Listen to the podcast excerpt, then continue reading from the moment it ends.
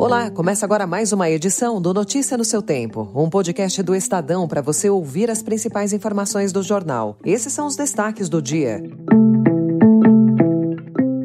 Lula anuncia mínimo de mil trezentos e vinte reais e aumento da faixa de isenção do imposto de renda. Tecnologia e tema ambiental vão afetar vinte e três por cento dos empregos. E no Paraguai, Santiago Peña é eleito e discutirá a revisão do acordo de Itaipu.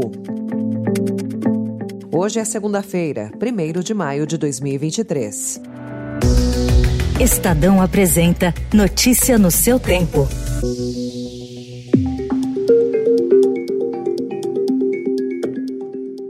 Em pronunciamento para comemorar o Dia do Trabalhador, o presidente Luiz Inácio Lula da Silva anunciou ontem à noite que enviará ao Congresso, nos próximos dias, um projeto de lei para tornar permanente a política de valorização do salário mínimo. Ao confirmar que o novo mínimo passa a partir de hoje de mil trezentos e dois reais para mil trezentos e vinte reais, Lula disse que o piso nacional será reajustado todos os anos acima da inflação.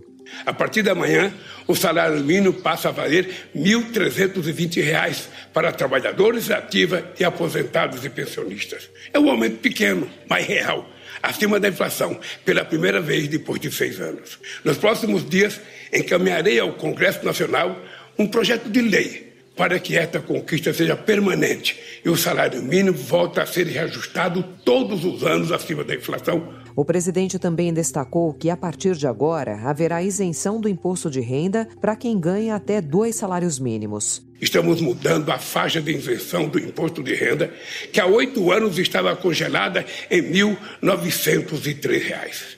A partir de agora, o valor até dois mil seiscentos e quarenta reais por mês não pagará mais nenhum centavo de imposto de renda. E até o final do meu mandato, a isenção valerá para até cinco mil reais por mês. O pronunciamento de Lula em rede nacional de rádio e televisão durou três minutos e foi o primeiro desde que ele assumiu o terceiro mandato em primeiro de janeiro.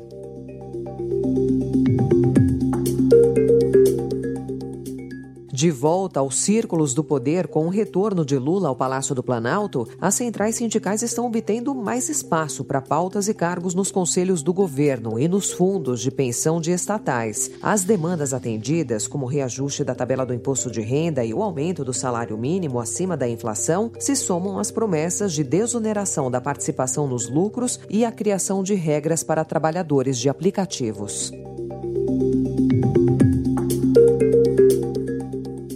O ministro das Relações Institucionais, Alexandre Padilha, afirmou que o governo incluiu o movimento do Sem Terra no Conselho de Desenvolvimento Econômico-Social Sustentável. O Conselhão, recriado em março por Lula, é formado por movimentos sociais para auxiliar na formulação de políticas públicas. O convite para o Conselhão ocorre em meio à intensificação de invasões pelo grupo.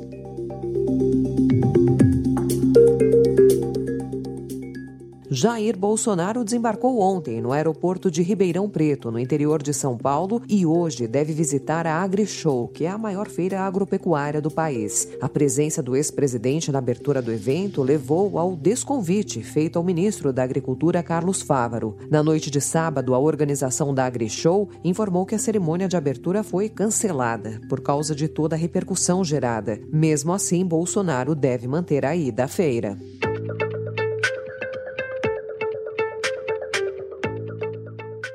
O Estadão também destaca hoje que o avanço acelerado da tecnologia e as novas demandas ambientais vão provocar uma grande transformação no mercado de trabalho. Um estudo do Fórum Econômico Mundial, feito em quarenta e cinco países, incluindo o Brasil, calcula que vinte e três por cento dos postos de trabalho serão modificados até dois mil e vinte e sete. A previsão é que sessenta e nove milhões de empregos sejam criados e oitenta e três milhões desapareçam. Entre as profissões que mais crescerão estão São especialistas em inteligência artificial, inteligência de negócios, segurança da informação, sustentabilidade e transição energética. Mas o mercado vai demandar também um nível educacional maior. Segundo Carlos Arruda, da Fundação Dom Cabral, responsável pela parte brasileira do estudo, vamos notar um aumento de pessoas que vão depender de recursos do governo por estarem desqualificados.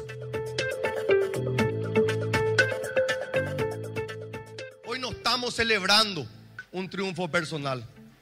Hoy estamos celebrando la victoria de un pueblo que con su voto eligió el camino de la paz social, del diálogo, de la fraternidad y de la reconciliación nacional. Un pueblo que enviou um claro mensagem de que...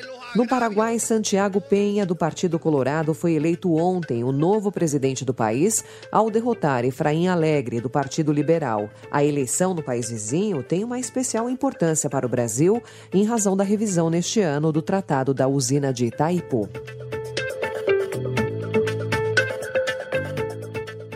E Cuba não vai realizar hoje o seu tradicional desfile anual do Dia Internacional dos Trabalhadores em razão da crise de combustíveis que afeta o país há semanas, anunciaram fontes sindicais. Essa é a primeira vez desde a Revolução Cubana, em mil novecentos e cinquenta e nove, que o desfile de primeiro de maio é suspenso por motivos econômicos.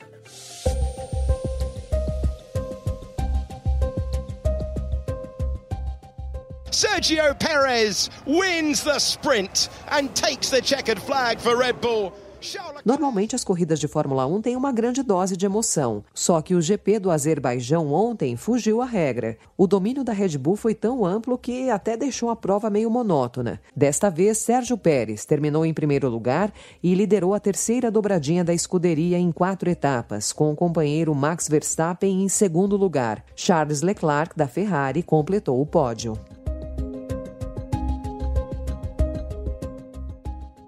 É o ponto do jogo para o Cruzeiro. É o ponto do título para o Cruzeiro, Saliba. Aí o passe, o Rodrigo inverte para o Wallace, que bota no chão, é ponto do Cruzeiro. Vai, Cruzeiro, campeão da Superliga Masculina. No vôlei, com Wallace em quadra na maior parte do jogo, o Cruzeiro venceu Minas por três sets a zero na final da Superliga Masculina de Vôlei, em São José dos Campos. Foi o oitavo título da equipe na competição.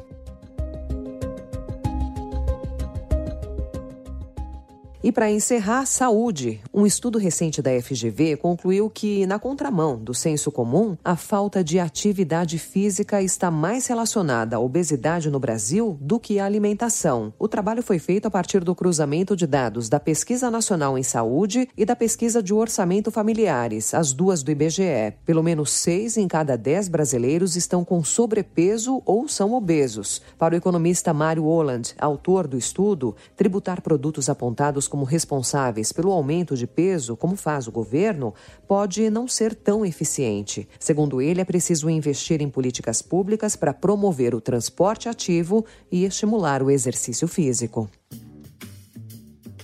Essa foi mais uma edição do Notícia no Seu Tempo, com a apresentação e roteiro de Alessandra Romano, produção e finalização de Felipe Caldo. O editor de núcleo de áudio é Emanuel Bonfim. Obrigada pela sua escuta até aqui e uma excelente semana. Você ouviu Notícia no Seu Tempo.